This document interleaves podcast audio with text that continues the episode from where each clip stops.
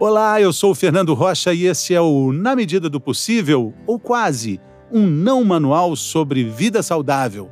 Porque a gente não tem manual.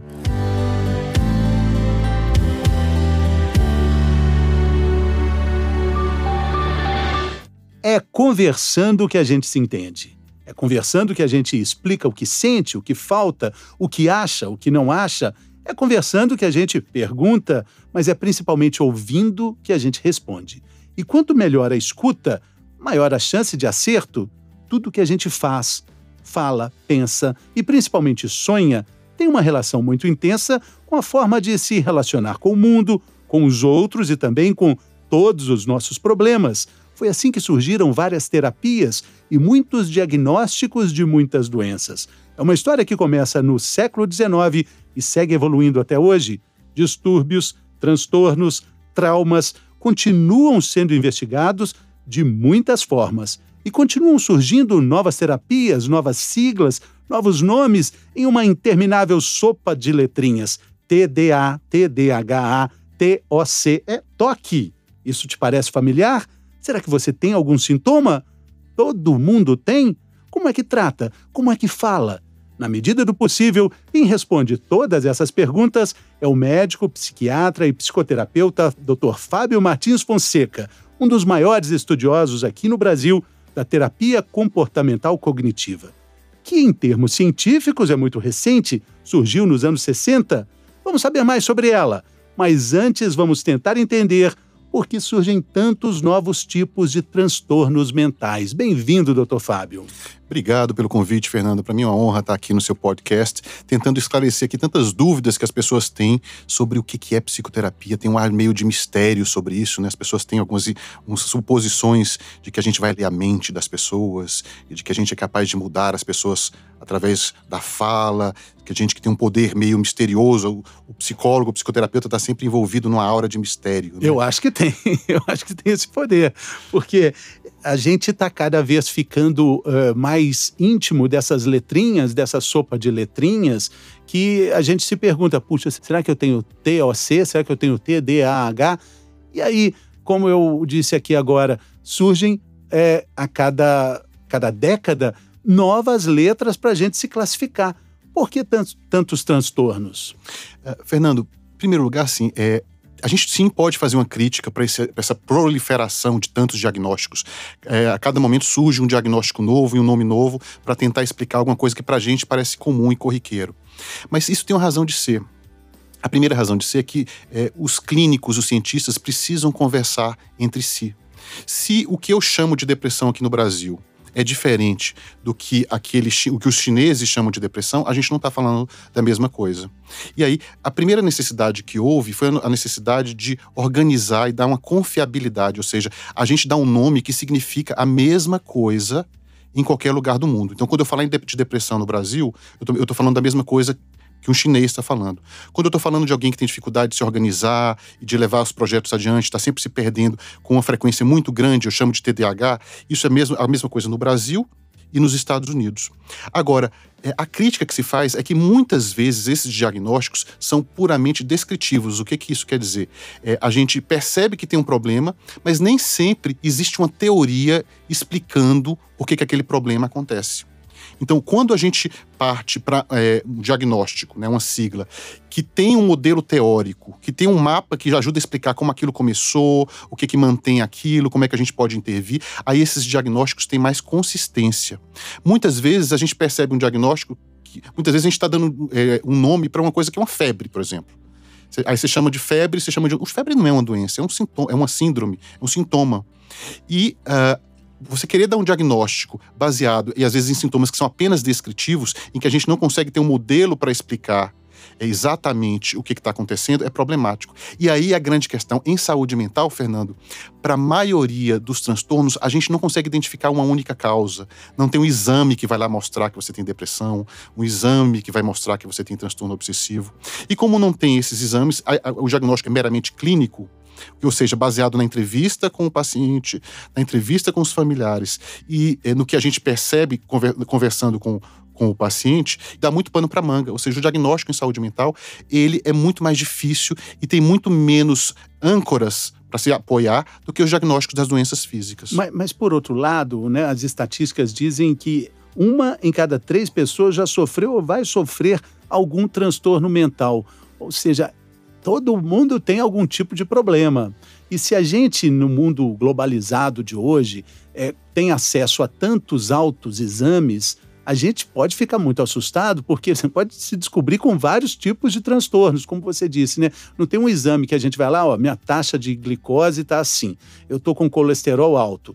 Eu não vou medir o, o, tamanho da minha depressão, da minha tristeza, da minha fobia, da minha ansiedade, né? É, e aí começa uma questão, né? O que é que a gente está chamando de transtorno mental?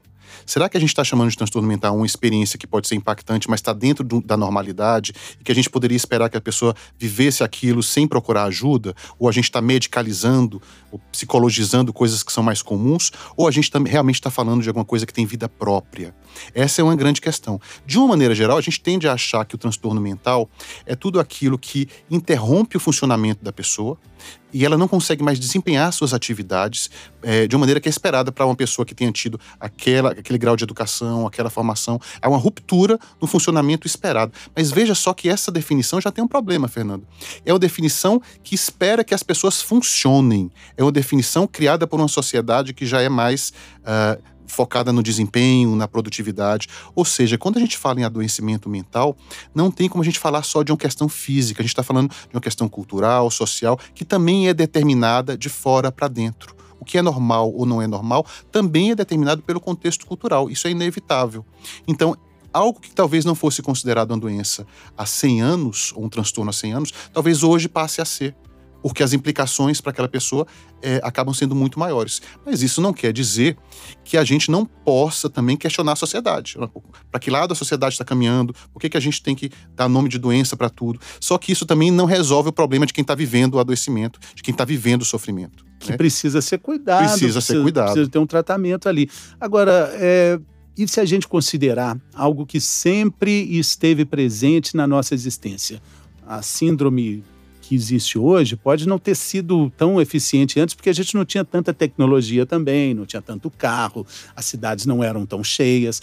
Mas se a gente falar de tristeza e alegria, aí a gente vai falar de toda a existência humana. Se a gente considerar a tristeza como oposto da alegria e a depressão como um resultado da tristeza, é, aí a gente chega em alguns pontos de contato, né, doutor? É isso mesmo, Fernando. Existem algumas condições, alguns transtornos que são descritos desde a antiguidade, né? A depressão, que era chamado de melancolia. A histeria. É, a, a histeria que foi identificada aí por por Charcot e por Freud no século XIX, mas e que tinha muito. A histeria seria um exemplo de algo que tem muito a ver com o contexto cultural.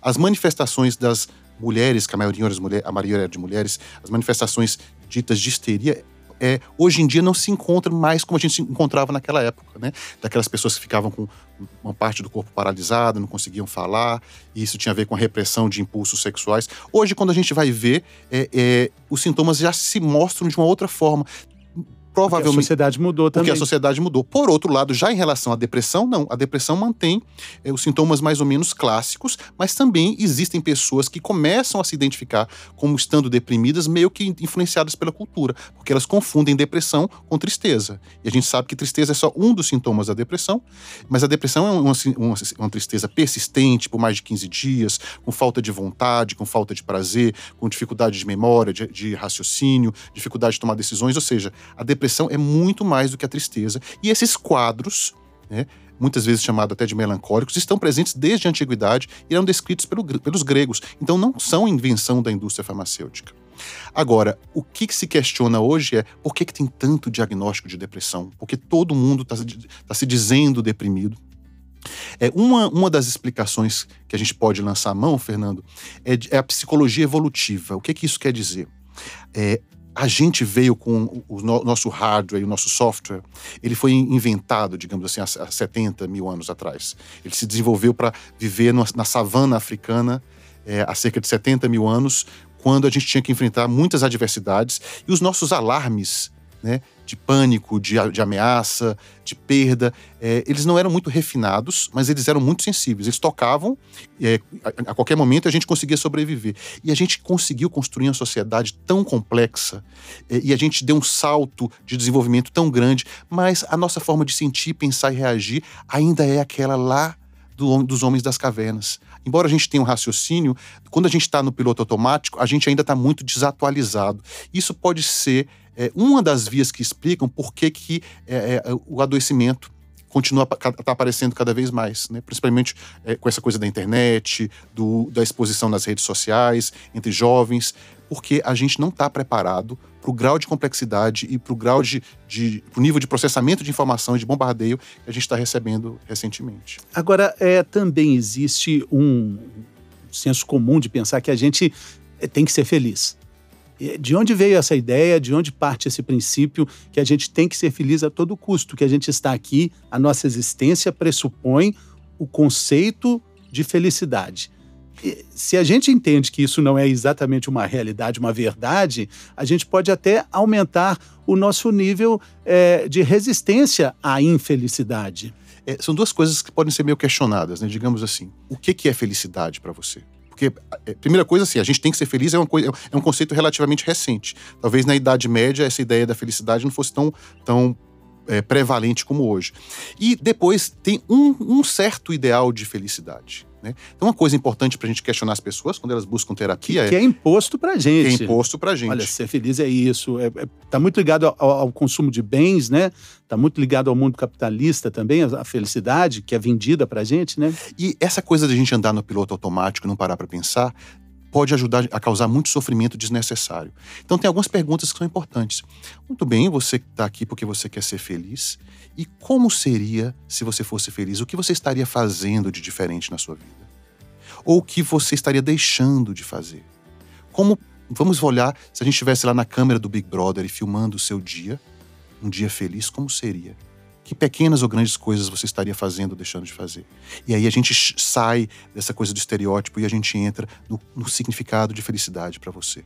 E, e dissocia do dinheiro até, né? Porque você pensa, puxa, não, eu quero um carro, eu quero viajar para tal lugar, eu quero fazer isso, mas isso vai realmente te trazer a felicidade? Ou o que que. Se você ligar a pequenas coisas, né? Porque você estava dizendo é, o número de transtornos aumenta, mas a nossa tolerância com a infelicidade fica cada vez menor, né, doutor? E aí tem uma outra questão. Será que a gente só precisa ser feliz? Ou seja, ter emoções positivas o tempo todo? Ou a gente também precisa de significado na nossa vida? E aí uma pergunta que a gente tem que fazer para as pessoas em terapia é: quais são os seus valores? Quais são as coisas que são importantes para você? Né? Olha para a sua vida como um todo, para todas as suas áreas de vida, e me responde assim: é, é, sucesso profissional, família, saúde, espiritualidade. Olha para cada uma dessas coisas e me diz o quanto essas coisas são importantes para você. Agora, olha para a sua vida e me diz em cada uma dessas áreas o quanto você sente que você está distante ou você está próximo disso. Né? E será que, para você se aproximar desses valores, você vai ter que encarar uma certa dose de desconforto?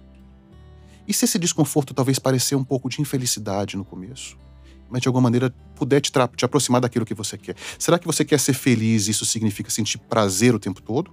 Ou ser, ser feliz também é ter uma vida com propósito, se aproximar dos seus valores e ter que encarar um, um, um baita, um, uma boa dose de desconforto no meio do caminho? Né? Essas é, são algumas das perguntas que a gente precisa fazer para as pessoas num processo de terapia, para as pessoas poderem se apropriar da sua dor e dar sentido para que aquilo se transforme em algo realmente construtivo na vida delas. Né? Porque né? o, o princípio do prazer infinito hoje é sábado e amanhã também, depois de amanhã também, isso em algum momento vai ficar insuportável, vai ser um peso também, né? Porque o prazer só existe porque a gente espera por ele, a gente prepara esse ambiente, a gente espera o sábado, aí tem a segunda-feira no meio, tem uma semana. Se a semana fosse só de sábado, o que, que seria a nossa vida, né? Ou seja, o hedonismo, que é aquela vida que busca somente o prazer e as emoções positivas, parece que se levado adiante leva a um certo esvaziamento de significado, de sentido, e leva a um, um certo é, é, empobrecimento da vida das pessoas. E existe um outro, outro conceito que é o da, o da imônia, né, que é uma vida que não é, não, não é é, regada somente pelo prazer, mas também pelo propósito, pelo significado, por algo maior do que você. E parece que para cada uma das pessoas a gente tem que perguntar em que ponto você tem que estar, ou você gostaria de experimentar, está entre o hedonismo e essa eudaimônia, né, que é a vida cheia de significado, de sentido. Você precisa fazer essas perguntas, porque senão muitas vezes você conquista tudo aquilo que você queria, muito dinheiro, fama, mulheres, e sua vida fica esvaziada de propósito, né? A gente precisa fazer terapia? Você acha que todo mundo precisa fazer terapia para perceber essas questões tão importantes? Ou isso é uma, uma condição normal da gente se entender? Eu acho que é muito presunçoso a gente achar que a terapia tem a resposta para todas as, as, perguntas e que é o único caminho. Não é, Fernando. Existem outras formas de crescimento e, se, e a gente sabe que muitas pessoas vão resolver os seus problemas, a maioria das pessoas, sem buscar terapia, até porque é um recurso caro que não está disponível para todas as pessoas e que precisa ser otimizado. Né? Então a, a gente está aqui falando meio na epidemia de coronavírus, né? Se todo mundo for buscar máscara e for buscar o hospital, de repente a gente não vai ter recurso para quem realmente precisa. Então a resposta é não. Eu não acho que todo mundo precisa de terapia, mas eu acho que a gente pode é, buscar é, formas de crescimento e de desenvolver o seu potencial, de florescer.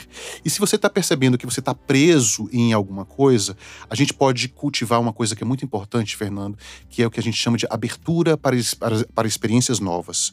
Toda vez que a gente se abre para experiências novas e busca um aprendizado com elas, a gente sai um pouco do modo de julgamento né? E a gente de antemão já sabe que não vale a pena, já sabe o que aquela pessoa tem a nos oferecer. Quando a gente vai com os olhos de criança para as experiências, a gente pode crescer em todos os sentidos.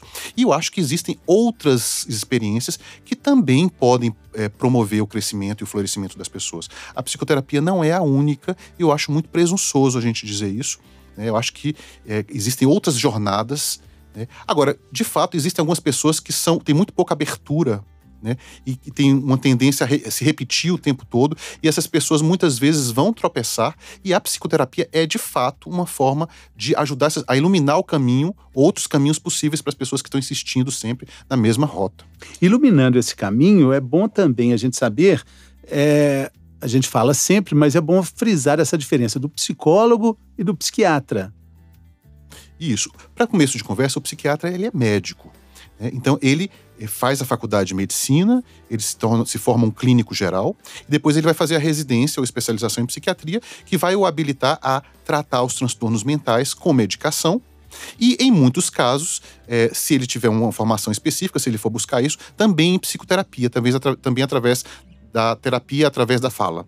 O psicólogo, ele, é, ele estuda os, o comportamento humano e ele, além de fazer psicoterapia, é, ele não é médico, ele não pode medicar, mas ele pode fazer psicoterapia, assim como o psiquiatra que tiver estudado para isso.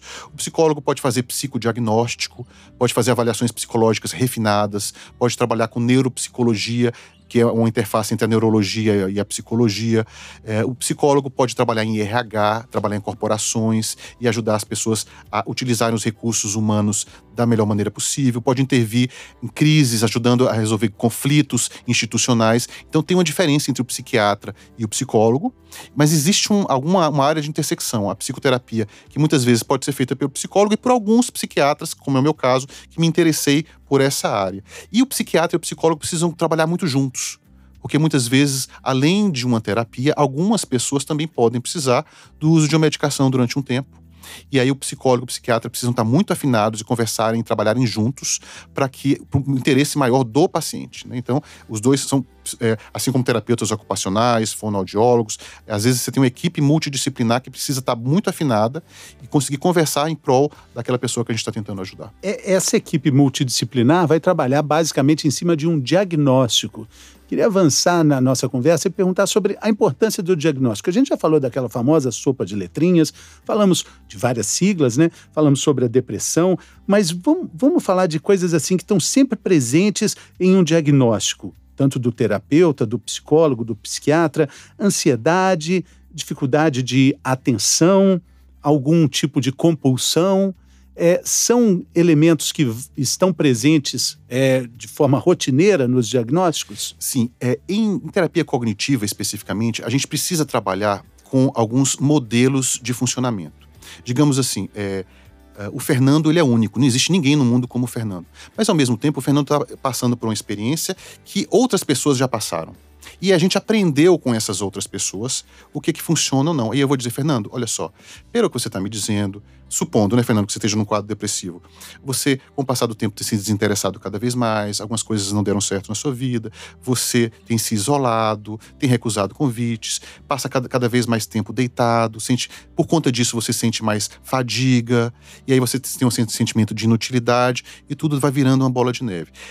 E aí eu, eu convido a pessoa a, pensar: isso faz sentido para você? É, a gente costuma chamar isso de um quadro depressivo. E isso costuma estar associado a uma série de alterações físicas. Vamos ver se isso se aplica a você. Né? E quais são as opções que a gente tem de tratamento? É, e dentro desse leque de opções, o que, é que parece fazer sentido para você ou não, Fernando? A gente tem a questão da terapia, da medicação, a gente tem a terapia ocupacional. É, eu vou dar um leque de opções para você e ajudar você a decidir. E eu também vou dizer a minha opinião. Fernando, diante do, da gravidade que você está me dizendo, das coisas que já aconteceram, me parece que pode ser importante a gente avaliar a necessidade de uma, de uma medicação. Eu queria saber como é que é isso para você. Então, veja só, é, Fernando, quando a gente trabalha com diagnóstico, a gente tem que trabalhar também de uma maneira colaborativa. O diagnóstico tem que fazer sentido para aquela pessoa que está buscando a gente. Não adianta eu dar um diagnóstico para aquela pessoa e ela sair do consultório é, meio que rotulada ou carimbada com um nome que não faz sentido nenhum. Se aquilo não for construído e for entendido como algo que vai ajudar, que pode ser um modelo um mapa para ajudar ela a sair daquele, daquele, daquela confusão, porque já ajudou outras pessoas, então isso não faz sentido nenhum. Então o diagnóstico nada mais é do que um jeito da gente dar nome ao que outras pessoas já passaram e que é semelhante ao que eu já passei e a entender caminhos que funcionaram para outras pessoas que também podem funcionar para mim. Eu não preciso começar do nada. E como saber que uma determinada terapia pode ser mais adequada para cada caso? Eu digo assim, não do ponto de vista do, do médico, do terapeuta, mas do paciente que quer procurar uma ajuda. Por onde ele começa? Tem vários campos, várias portas para serem abertas. É, qual é o primeiro passo de alguém que quer buscar esse tipo de ajuda, que entende a necessidade dessa transformação, e aí ela vai pesquisar terapias de várias formas, né? Tem, tem muitas terapias, né, doutor? É, essa é uma questão bastante controversa e eu vou é, pedir um tempinho para explicar para você. Em primeiro lugar, já fizeram um trabalho num congresso de psicologia com vários psicólogos e mostraram vários terapeutas diferentes atuando de várias linhas diferentes. E eram terapeutas com muito expertise, com muita experiência. E mesmo os psicólogos daqueles, daquele congresso tinham dificuldade de identificar de qual linha pertenciam esses grandes especialistas. Por quê? Porque quando você se torna bom naquilo que você faz, você provavelmente consegue ajudar bastante aquelas pessoas, independente da linha que você segue. E uma outra questão é que, mesmo as, as linhas mais modernas e que são ditas mais é, é, baseadas em evidências, elas exigem uma, uma formação muito acurada e profunda. Então, tem muita gente que se diz terapeuta isso, terapeuta aquilo, a gente não sabe exatamente qual é a formação das pessoas. Então, é, questão número um: se for alguém com bastante experiência e respaldo e treinamento, às vezes, independente da linha, você consegue boa resposta. Mas o que a gente sabe é que existem algumas terapias que se submeteram a testes, a, a, a, a estudos científicos, comparando é, é, a terapia com, com tá numa lista de espera, ou uma forma de terapia mais, mais só de suporte. E é, uma dessas terapias é a terapia cognitivo-comportamental. Então, é, ao contrário de muitas outras formas de terapia, em que elas são, eram baseadas apenas no relato do terapeuta que atendia o paciente, ele fazia um relato de caso, e a partir daquele relato de caso, ele extrapolava e generalizava para uma série de outras pessoas. Né? É, essas outras formas de terapia, elas são baseadas no, no, em atendimento de várias pessoas com o mesmo diagnóstico, comparando com outras formas de tratamento, e aí você consegue ver os resultados diferentes. Então, não é que necessariamente as outras formas de terapias não funcionam. Muitas delas funcionam e funcionam bem, mas, as, mas as terapias baseadas em evidências, elas se submeteram a determinado rigor científico e elas demonstram sua eficácia. E a terapia cognitivo-comportamental, a comportamental dialética, as terapias comportamentais de uma maneira geral, elas é, dizem a que veio e se submetem a esse rigor é, científico. Qual a sua opinião, doutor, sobre, já que a gente está falando da, da, dessa gama imensa de possibilidades, existem também possibilidades online. Né? Uh, o que, que, você acha disso? Existem trabalhos, por exemplo, publicados na, na Inglaterra que demonstram a efetividade da terapia online. É, existe, é, foi publicado num, num, um relatório no, naquela revista científica The Lancet no ano passado, em que ele fala sobre o gap em atendimento de saúde mental e o próprio The Lancet ele recomenda que a gente estimule é, as terapias online, porque a maioria das pessoas não vai ter acesso, Fernando, é caro, está indisponível, muitas pessoas estão em cidades longínquas. Então, o que a gente precisa é disponibilizar isso, mas com um certo respaldo. Né? Quem é que está fornecendo essa terapia online? Qual é o protocolo? Quem é que está supervisionando esses psicólogos? Mas é, os trabalhos científicos demonstram funcionam sim, e do ponto de vista de saúde pública, a gente precisa fazer sim com que a tecnologia leve cada vez mais assistência e tratamento às pessoas que precisam. Então, é, é uma forma de oferecer mais possibilidades né, para as pessoas que porque ela é mais barata, ela tem um acesso mais fácil. E, ao mesmo tempo, tem um, uma grande vantagem potencial, e, ao mesmo tempo, a gente está só começando com tudo isso de tecnologia. Tem mu muitos problemas ainda virão e a gente vai ter que lidar com esses problemas, né? É, é, a questão da regulação pelos conselhos profissionais. A gente sabe, Fernando, por exemplo, que uma terapia pode não ser inócua, ela pode fazer mal a algumas pessoas. Né? Até 11, 10, 11% das pessoas podem piorar dependendo do profissional em que ela busque. Né? O profissional pode fazer mal. Como é que a gente resolve essas questões na terapia online e na terapia presencial? Uma questão importante é, é você avaliar de tempos em tempos o resultado que você está tendo na terapia. Né? Você ficar três, quatro, cinco anos fazendo terapia, e às vezes pode ser necessário, você tem um caso grave, mas você ficar patinando e não está entendendo se, se você está progredindo ou não, se você está se aproximando dos seus valores, do tipo de pessoa que você gostaria de ser, se você está aproximando das suas metas de vida, se os seus relacionamentos estão ficando menos complicados, menos difíceis, ou se simplesmente você está deixando de se sentir culpado. Né? O que era sintoma virou estilo de vida. Né? E aí você se tornou uma pessoa mais egoísta e você, para você tudo está melhor, mas para quem convive com você não necessariamente. São perguntas importantes para qualquer forma de tratamento. Né? Para onde é que eu estou indo? E o seu terapeuta, ele de vez em quando para com você para perguntar o caminho que vocês fizeram, avaliar o ganho que vocês tiveram. Né? Se for uma partida de futebol, como é que vocês estão jogando? Se vocês estão colaborando bem um com o outro. Ou, se, ou ele está só no piloto automático, né? Sim, exatamente. Ele está só, de alguma maneira, é, marcando uma sessão e a outra. E se qualquer coisa der certo, ele é um excelente terapeuta, e se der errado é você que tem uma resistência e você que não está não tá sabendo aproveitar o processo. Isso é uma coisa para a gente questionar. Exatamente, questionar até mesmo o modismo, né? Porque existem terapias que estão mais em evidência, o fazer terapia também é alguma coisa ligada ao modismo. Eu tenho uma amiga que diz que é, procura pessoas para se relacionar é, a partir do perfil nesses, nesses, nesses perfis de, de namoro, que a pessoa diz: estou fazendo análise. Já é uma questão, já é uma parte da característica de alguém procurando outra pessoa. Eu faço análise, faço terapia. Já ganha pontos ali no, no perfil de, de namoro, de paquera. Se eu tivesse a oportunidade de conversar com seu amigo, eu ia perguntar para ela, tá, mas o que, que significa para você alguém fazer análise? O que, o que, o que você espera ela, que a análise ela, ela espera que sejam pessoas mais menos complicadas, me, ou então mais entendidas assim com a sua com seus próprios dramas não é exatamente uma realidade, né, doutor? Não, não é uma realidade. Estar fazendo análise pode significar várias coisas diferentes. Por isso que a gente insiste tanto em definir termos, né? Fazer análise para mim significa uma coisa, para você significa outra. E se eu busco alguém baseado num termo que não é muito bem definido, eu posso me, me equivocar bastante, Fernando. Eu posso comprar gato por lebre. É, é um terreno que a gente ainda está conhecendo, né? Porque tem pouco tempo na, na nossa existência, é, é relativamente.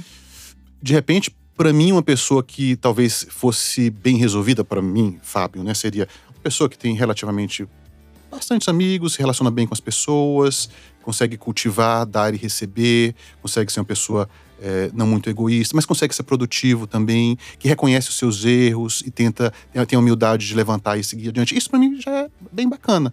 Né? Agora, será que é só através de análise de terapia? Tem pessoa, gente que já vem com esse equipamento pessoa, pronto, né? Você coloca no perfil assim, fazendo terapia. Isto, o fazendo terapia, duas palavrinhas, é, engloba todas essas palavras que você disse aí.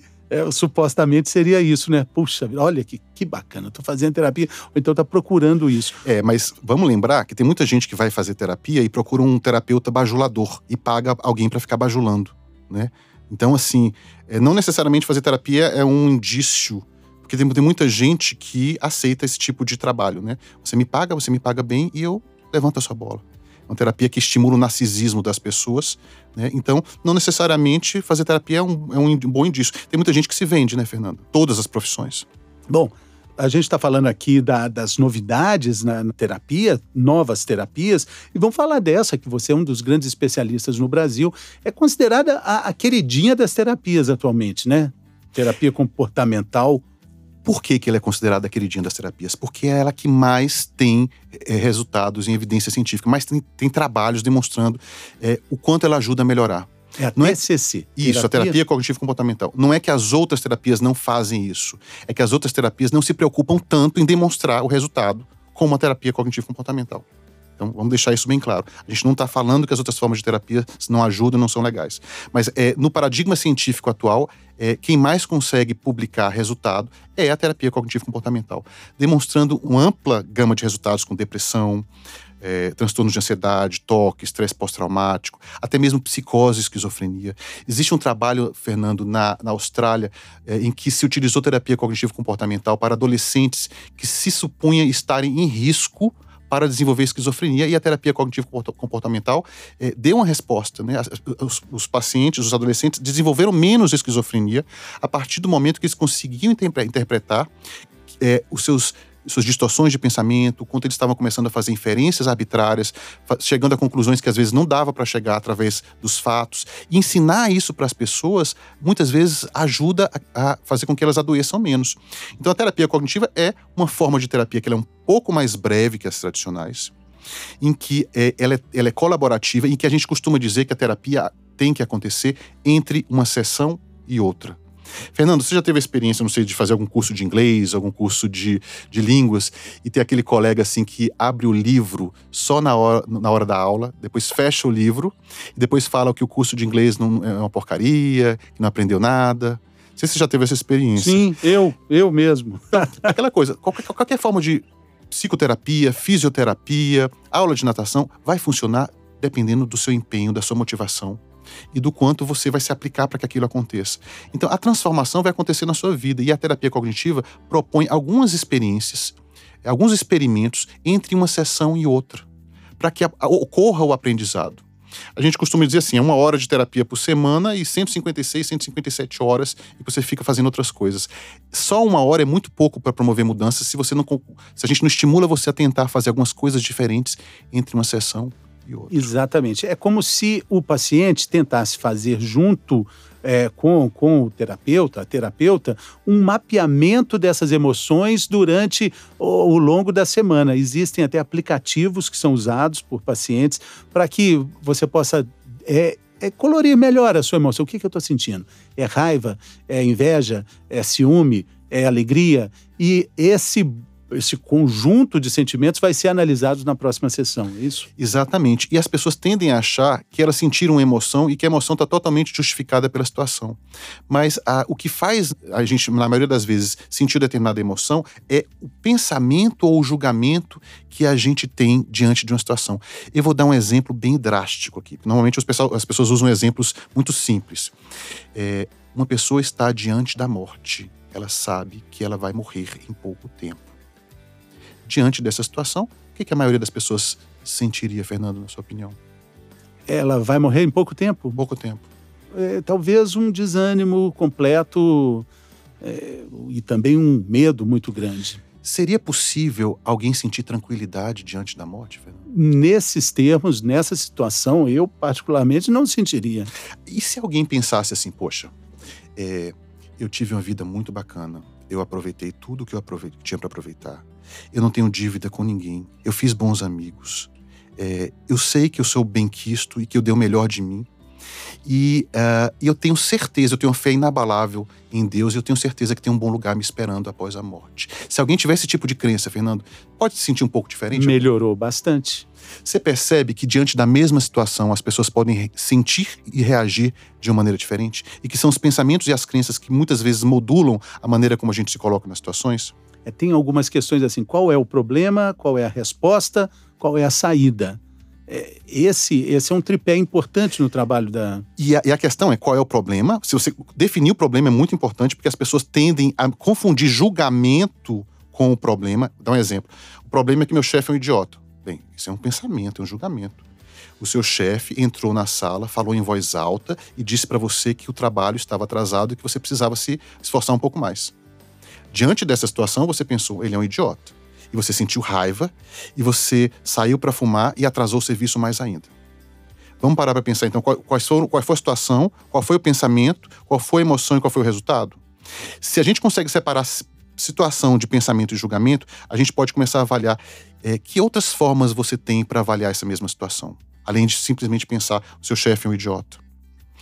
E se você, a gente chegar a uma série de conclusões aqui, a gente chegar realmente à conclusão de que seu chefe é um idiota, você tem um problema para resolver e ficar pensando que ele é um idiota não vai te ajudar. Então, às vezes, até quando os pensamentos são verdadeiros, eles não são muito úteis, porque eles não ajudam a gente a chegar onde a gente quer. Eles vão te atrapalhar. Eles vão né? te atrapalhar. E às vezes tem um pouco de distorção e a gente pode olhar situações de outras formas também. É, a, a prioridade é a funcionalidade é, essa é uma crítica que se faz à terapia cognitiva, e aqui eu vou dar um recadinho aqui para uns colegas, amigos queridos que ficam me, me enchendo o saco. A terapia cognitiva não, não, não, não busca só a funcionalidade. A terapia cognitiva não é superficial e não busca só é, reduzir sintomas, porque a gente olha para os valores das pessoas e a gente convida e convoca as pessoas a é, traduzirem o que os valores delas significam nas suas próprias vidas, porque não adianta você funcionar melhor se aquilo não fizer sentido para você. Mas eu não acho que é pouco a funcionalidade. Funcionalidade não, não é, é fantástica. Não, é pouco, mas às vezes as pessoas criticam assim: eu posso voltar a funcionar bem para me sentir como um autômato, um robô que responde bem a um sistema que eu não questiono. Essa é uma crítica superficial de quem nunca estudou a terapia cognitiva e não sabe que a gente está atento a valores, sim, a gente está atento à construção de sentido, sim, só que isso é feito de maneira colaborativa. Porque não, não, eu não sei, Fernando, o que, que é construir um sentido para sua vida. A gente vai ter que fazer isso junto. Eu sei o que é do ponto de vista teórico. E eu vou te, eu sei usar alguns, algumas ferramentas. Agora a gente vai ter que construir e você vai ver se esse sentido realmente te ajuda a seguir adiante. Então a terapia cognitiva não é superficial, a gente não está só ligado a sintomas. E não é verdade que quando desaparece um sintoma aqui, vai aparecer um sintoma ali. Não existe nenhum trabalho demonstrando isso.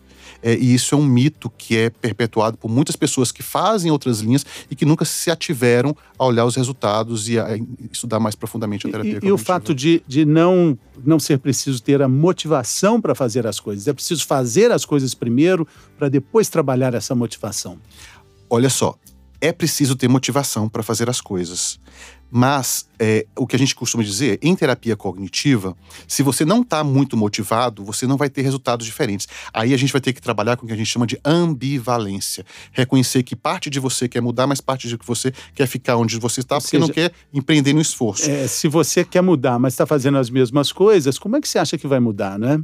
E aí a gente utiliza o que a gente chama de técnica de entrevista motivacional. Eu extraio de você as razões e os motivos e as capacidades que você tem para mudar e você não está reconhecendo. Porque, Fernando, se você chegou aqui onde você chegou, né, por exemplo, você é um jornalista reconhecido nacionalmente, você tem pontos fortíssimos. E, todo, e não precisa ser o Fernando Rocha para ter pontos fortes. Não precisa ser um, um astro da televisão. Qualquer pessoa, se está vivo e chegou, conseguiu construir alguma coisa e está aqui hoje, conseguiu pelo menos construir um relacionamento, por exemplo, tem alguém que ama, essa pessoa tem algum ponto forte que pode ser explorado, que a gente pode iluminar, dar um nome, perceber como é que a pessoa utilizou e que de repente ela não está conseguindo perceber como ela transfere essa habilidade de uma área de vida para outra porque ela, a gente tende a compartimentalizar as coisas. Quando eu cumpro um papel, eu sou uma pessoa, quando eu cumpro um outro papel, eu sou uma pessoa totalmente diferente. Será mesmo?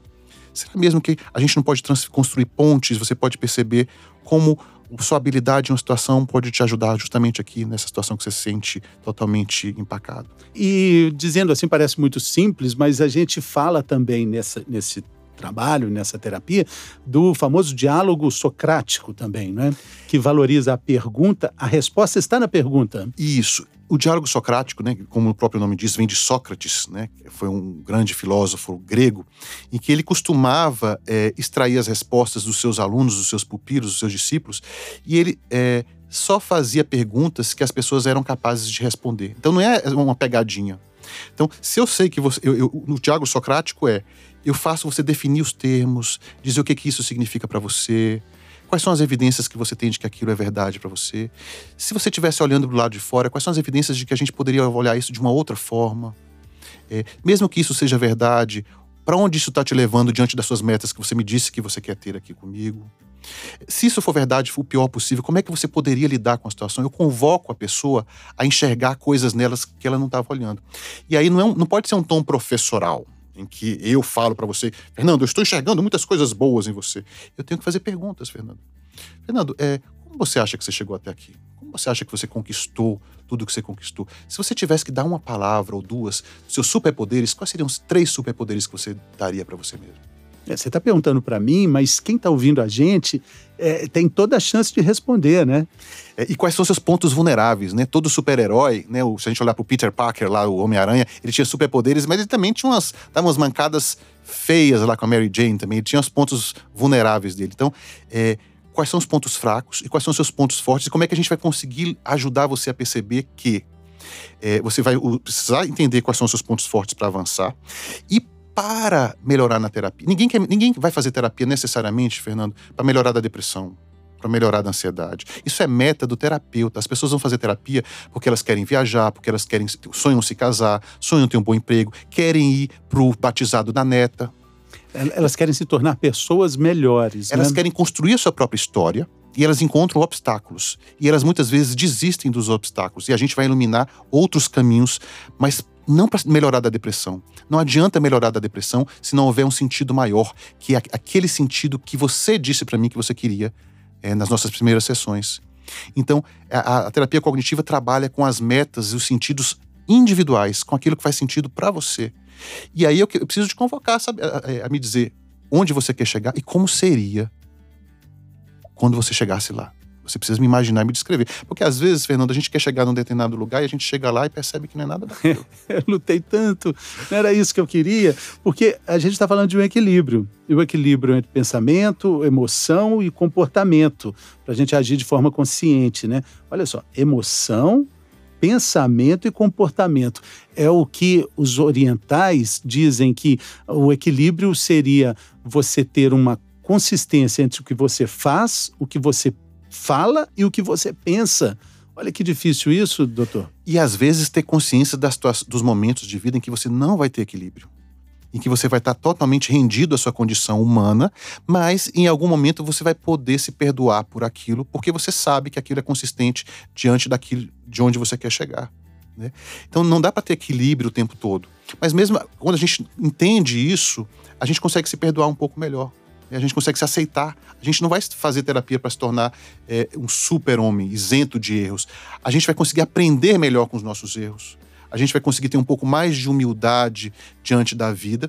E mesmo assim, a gente vai ter aquela, aquela aposta, é, aquela profissão de fé, não no sentido religioso, de que tem algumas coisas que valem a pena, porque eu estou construindo sentido para minha vida.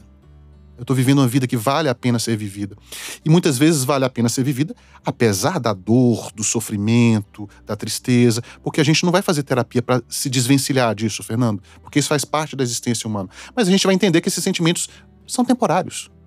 Que eles, eles a gente não precisa perpetuá-los desnecessariamente. E aí a gente encontra essas respostas internas para controlar as nossas reações. Uma das saídas pode ser o encontro dessa resposta interna eu acho que é, as saídas elas estão sendo construídas. A gente, em primeiro lugar, a gente define onde você quer chegar. É importante a gente conseguir fazer isso no começo da terapia. Mas isso não quer dizer que a gente não possa reavaliar e mudar a trajetória no meio do caminho. Se a gente perceber que as coisas estão ganhando nova configuração e um novo sentido. Só que assim, quem não sabe é, o que procura não reconhece o que acha. E quem não sabe para onde quer ir, qualquer lugar vale. Você concorda? É o diálogo da, da Alice no, no, país das, no, país das, no País das Maravilhas. Com o Coelho, ela, ela pergunta: Ei, para onde vai essa estrada? E o Coelho fala assim: para onde você quer ir? Não sei. Ah, então, tanto faz. E a gente é, não quer correr o risco, nessas novas formas de terapia, de se tornar um contemplador crônico do próprio problema. Eu falo, falo, falo, falo do meu problema, eu me torno um expert do meu problema, mas eu não saio do lugar. Né? Então, nesse momento, o terapeuta ele vai convocar você, muitas vezes, olha só, mas é, você está me dizendo que você sabe o que você tem que fazer, você sabe como fazer e, ao mesmo tempo, continua repetindo as mesmas coisas. E a sua esposa está dizendo para você que o seu casamento está por um fio. Como é que você fica diante dessa perspectiva? E aí, Fernando, uma simples pergunta e um silêncio para que você sinta a angústia e não possa sair pela tangente. Porque lá fora você, ah, isso é besteira, vou ligar o futebol, vou tomar uma, uma cervejinha, vou sair para andar de bike, e você foge, escapa de você mesmo. Diante de um terapeuta, você tem alguém, você está pagando alguém para testemunhar você diante de você mesmo e não deixar você mentir tão facilmente para si mesmo. É, é, e ver como você se relaciona, como seus pensamentos se relacionam com a vida né, que você tem, o que, que você pensa intimamente, de verdade, com relação a todos esses problemas, né? Você pode chegar à conclusão, olha, eu cheguei à conclusão de que talvez meu relacionamento não seja tão bom assim, talvez a separação não seja tão ruim. Você precisa, de alguma maneira, se posicionar. Né? Então, é, é, e aí, você, quando você se posiciona, isso vai gerar outros pensamentos, né? E outras direções. Mas você precisa é, é ficar em cima do muro eternamente tem um preço, né, Fernando? Não tem jeito, né? Uma hora, vai, uma hora a gente vai cair para um lado ou para o outro. E aí a gente procura nessa nessa trajetória toda que nós estamos falando aí, a gente procura chegar em um diagnóstico? A gente procura chegar é, em um alívio do sofrimento, em uma vida que vale a pena ser vivida, em uma vida mais produtiva, mais cheia de sentido. E quando o diagnóstico ajuda nesse, nesse sentido, ele é um instrumento para mover você para esse lugar mas ele não é um fim. Um diagnóstico ele só serve se ele estiver a serviço é, de um porquê, um para quê, um como. O que, que, eu quero dizer com isso? É, um diagnóstico não serve para rotular uma pessoa. Um diagnóstico não serve para inferiorizar ninguém e não deve servir também para a pessoa usar aquilo como uma bengala. Então, percebe, Fernando, que até mesmo um diagnóstico que pode ser uma coisa muito boa, se servir como um mapa para te ajudar a chegar onde você quer, pode ser utilizado por, algum, por algumas pessoas de um jeito não tão bom. Então, diante de um diagnóstico, a gente pergunta quais são, o que você sente diante desse diagnóstico? Como é que você reage? E quais são os pensamentos que você tem? E aí a terapia cognitiva começa de novo com aquele tripé. Ah, então você tem esse pensamento de que ah, então eu, as pessoas vão achar que eu sou inferior. Ah, então eu, ninguém pode saber desse diagnóstico. Ah, então não sei se eu vou querer voltar aqui. Ou eu tenho um pensamento, não, o diagnóstico é só um jeito, é, é um jeito de entender o que eu tenho, eu vou melhorar. Então, a partir do, dos pensamentos que eu tenho a respeito de um diagnóstico, eu vou poder ver o quanto aquilo tem de real, quais são as evidências de realmente. De repente você está vivendo num meio extremamente preconceituoso, invalidante, e que a maioria dos seus amigos realmente vão fazer piada de você se você disser que está com depressão. Então, não é irrealista. Então, eu tenho um, bastante realista. Mas será que é útil esse pensamento? Tudo bem, você não quer que ninguém saiba e você tem medo que as pessoas descubram, e por isso você vai largar o tratamento? É, e, e, onde é que você vai chegar com isso? Às vezes os pensamentos são válidos, mas eles não são úteis. Será que. que será que o que você vai fazer com esse diagnóstico? Quem você acha que precisa saber desse diagnóstico? Por que você acha que o seu pai precisa saber disso, sua esposa, se eles não estão preparados para isso? Será, que tal a gente conversar um pouco sobre é, o que, que a gente pode fazer com coisas não tão agradáveis que são que chegam no nosso colo como diagnóstico. Sim, mas também a gente pode ter informação, que é um remédio maravilhoso desde sempre, sobre um determinado diagnóstico, que não é uma condenação, é só uma informação, né, Isso, doutor? Isso, exatamente. Por exemplo, vamos citar o déficit de atenção é, existem características de pessoas muito inteligentes que têm déficit de atenção. E você pensa exatamente o contrário. Uma pessoa que não tem atenção em nada, não foca, mas uma pessoa que tem déficit de atenção pode ter um hiperfoco, pode ter uma inteligência absurda. Exatamente, Fernando. O déficit de atenção é meio que um jeito de ser. Né? Se a gente eh, eh, pegar uma curva, aqui não, a gente chama curva de Gauss, onde as pessoas se distribuem, tem as pessoas no meio, que tem uma quantidade de manter, uma capacidade de manter atenção mais ou menos razoável, tem aquelas pessoas hiperfocadas, perseverantes, extremamente conscienciosas, e existem as pessoas que têm, têm um, um, que a gente chama de déficit de atenção, que são pessoas que têm cometem erros com muita facilidade, têm muita facilidade de se distrair, estão sempre motivadas por coisas novas e, e, nunca estão terminando as coisas que começam. E o déficit de atenção, quando a gente começa a estudar, ele tem um neurodesenvolvimento, ele tem uma, uma teoria que explica, ou seja, é, duas coisas. São pessoas que a parte motora do cérebro se desenvolve mais rapidamente, e a, a, parte do córtex pré-frontal, ela demora um pouquinho mais para desenvolver. Mas a gente costuma dizer que, assim, todo mundo da orquestra toca bem. Em quem tem déficit de atenção. Todas as funções intelectuais são ótimas. Mas o maestro, o maestro, que é aquele que fala assim: agora você vai começar a tocar, agora espera aí, vai sequenciar. Vai... O maestro é meio preguiçoso, a gente tem que acordar o maestro, porque o maestro de quem tem déficit de atenção, ele está meio atrapalhado. E o déficit de atenção tanto é uma, uma situação, um diagnóstico muito muito importante que existe o que a gente chama lá na Escandinávia, Fernando, trabalhos prospectivos. Eles acompanham os adolescentes por 10, 15 anos. E quando você acompanha, você consegue ver causa e efeito. E eles pegaram crianças com déficit e adolescentes com déficit de atenção medicadas e não medicadas. As, as, as, pessoas com déficit de atenção medicadas têm muito menos problema no trânsito, problema conjugal, muito menos problemas é, financeiros no trabalho. Ou seja, não é invenção. É, agora, a medicação é a única forma de tratar o déficit de atenção? Não. As terapias comportamentais, elas ajudam bastante, porque muitas vezes quem tem déficit de atenção precisa de um coach, né? Porque às vezes está tão distraído e gosta de tantas coisas que a gente precisa, olha, vamos, vamos focar um pouquinho aqui, vamos, você sabe naquela situação você vai ter um monte de estímulo. E que, o que, que você sabe que acontece quando você tem um monte de estímulo? Aqui você vai estar um pouco mais preservado. O que, que você acha que é melhor então para você? Se colocar nessa situação ou nessa outra? Então a pessoa vai aprendendo a se conhecer e no caso do déficit de atenção, não é nem. Não é, é, um, é um exemplo em que não é tanto um, um, um problema do pensamento. Né? Não é que a pessoa tem pensamentos distorcidos. É um problema da impulsividade e do processamento da informação. Pensamento aí a gente iria para o toque. O toque é um clássico transtorno em que a pessoa é, dá muita importância aos pensamentos. Vou dar um exemplo. Fizeram um trabalho lá na, na, na Inglaterra em que 70% das pessoas podem ter pensamentos meio chatos e intrusivos, assim. Aí eu me imaginei, às vezes, atropelando meu pai, ou tive uma imagem aqui em que eu acabei batendo no meu amigo. E 70% das pessoas pensam assim: nossa, que pensamento bobo. Não dão importância. As pessoas que têm toque, elas começam a dar uma importância muito grande a esse tipo de pensamento. E elas acham que, se eu pensei, isso vai virar verdade. Tem uma fusão do pensamento com a ação, uma fusão do pensamento com a realidade. Se eu pensei, isso vai virar verdade. Se eu pensei, isso quer dizer alguma coisa de mim. Será que eu quero fazer isso? Preciso tomar cuidado com meus pensamentos. E aí o que, que essas pessoas fazem? Tentam controlar ou suprimir os próprios pensamentos. E aí tem uma experiência bem bacana, Fernando. É, eu vou convidar quem está assistindo a gente a tentar ficar aí alguns segundos sem pensar no elefante cor-de-rosa.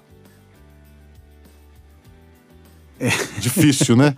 Quando a gente tenta suprimir um pensamento, o que, que acontece? Ele vem com mais força. E é isso que acontece com o toque. Assim como a gente tenta suprimir o pensamento do elefante cor-de-rosa, quando eu tento, não vou mais pensar é, que eu vou atropelar meu pai.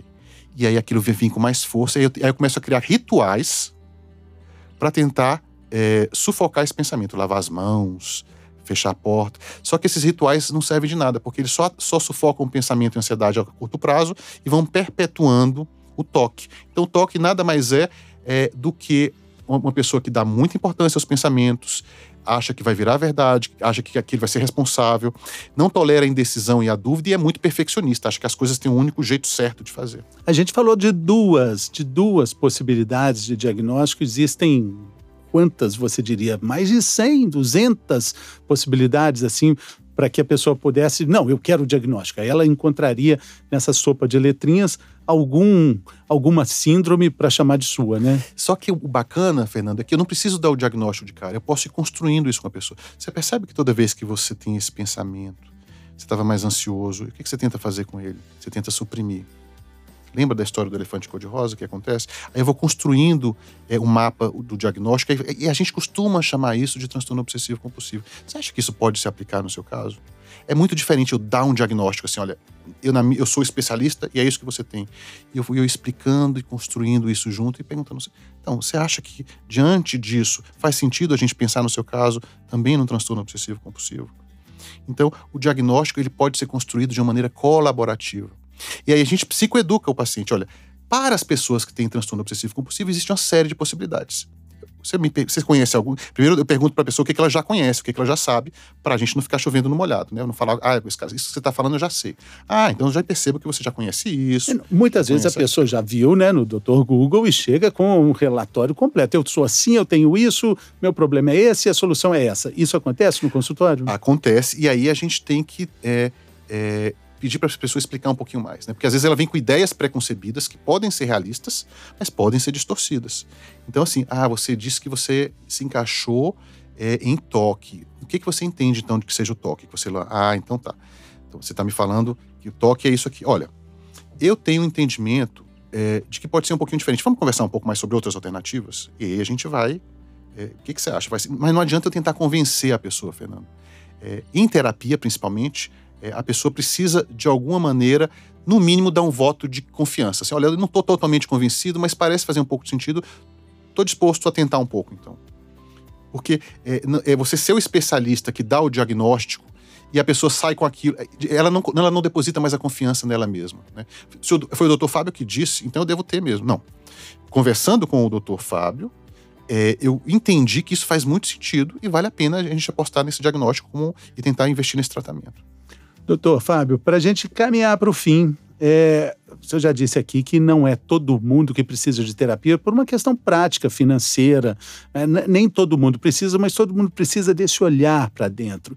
Precisa de se entender, de se perceber como é que ela se coloca no mundo, né? É, agora, pra, pra, como a gente está falando com audiência grande, a gente tem uma responsabilidade. Isso não quer dizer que quem precisa de terapia não deva buscar ajuda. Isso. E quem é que precisa de não, terapia? Era essa a pergunta. Eu ia te perguntar, quais são os sintomas de que você precisa de terapia?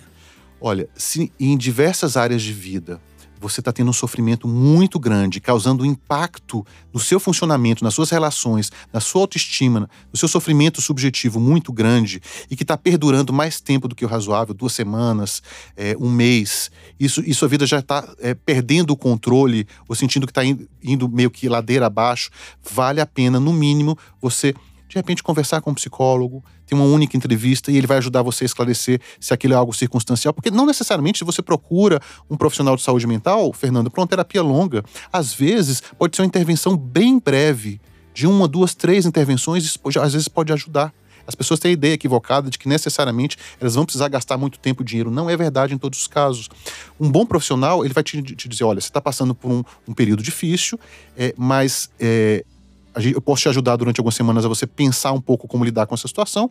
E depois de duas, dois, três encontros, a gente pode avaliar realmente se você vai precisar continuar ou se você já elaborou bem isso. E me parece ser uma coisa bem pontual, bem específica. Ou não, isso já se repetiu várias vezes na sua vida, já aconteceu antes, o impacto já foi grande, ou está acontecendo numa série de áreas de vida diferentes, não só no trabalho, mas com a sua esposa, com seus familiares. Então, é, buscar ajuda, se, se, você tem essa oportunidade, busque ajuda, porque um bom profissional, ele, principalmente se for focado em terapias mais é, é, baseadas em evidências, ele não vai ficar fazendo com que você fique desnecessariamente gastando seu tempo e seu dinheiro, e às vezes a abordagem pode ser breve. Mas se está tendo muito sofrimento, muito prejuízo, muita perda de sentido, busque ajuda. E é fundamental também entender que tristeza é um sentimento muito forte na nossa formação, no, no, nosso aprendizado. Tristeza é uma coisa diferente de depressão, né, doutor? Se a gente consegue discernir uma coisa da outra, já é um bom passo. Exatamente. A tristeza, ela vem com uma onda, e às vezes, quando a gente está muito triste, a gente se sente. A gente diz, nossa, eu tô deprimido, quando na realidade a gente só está triste. Mas a tristeza passa, ela é uma onda que vai e vem. Por mais que eu esteja vivendo momentos tristes, a depressão é, a tristeza é um sintoma da depressão que persiste por mais de 15 dias, na maior parte do tempo, interfere com a vida da pessoa e muitas vezes a pessoa tem depressão e às vezes nem tem tristeza porque existem depressões melancólicas, depressões apáticas, em que a pessoa tem ausência de sentimento, não sinto nada. Então, a tristeza é um dos sintomas da depressão, mas ela tem que ser uma tristeza que persiste por mais de 15 dias, na maior parte do tempo, e é avassaladora.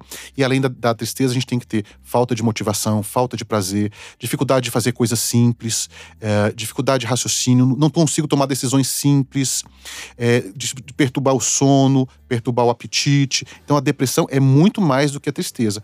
E a tristeza também tem o seu lado bom. A tristeza é, diz pra gente que a gente está perdendo, ou corre o risco de perder, alguma coisa que é muito valiosa. E que a gente precisa prestar atenção. Algumas pessoas não, que tentam camuflar a sua tristeza, quando na verdade aquele é um indício de que, peraí, deixa eu parar pra pensar, tem algum motivo para eu estar triste? Por que, que eu tô triste? O que que, tô, o que que diante dessa situação implica perda para mim? Será que eu tô triste por conta de algo que eu tô vendo de uma maneira distorcida, e aí eu preciso entender que os meus pensamentos estão exagerando alguma coisa, ou estão tendendo a olhar só para o lado negativo. É mais uma vez o meu pessimismo mostrando um lado triste quando não deveria existir, ou não, tô perdendo uma coisa muito importante. Meus amigos se afastaram de mim, me separei da minha esposa, é, as pessoas estão me evitando, o que, que eu estou fazendo de errado? Já é uma grande pergunta para começar uma autoinvestigação muito importante, né, doutor Fábio? Valeu, muito obrigado. Na medida do possível, acho que a gente falou sobre muitos assuntos, né? Falamos sim, foi um prazer estar aqui, Fernando, sua companhia é super agradável. E é isso aí, estamos aqui sempre à disposição.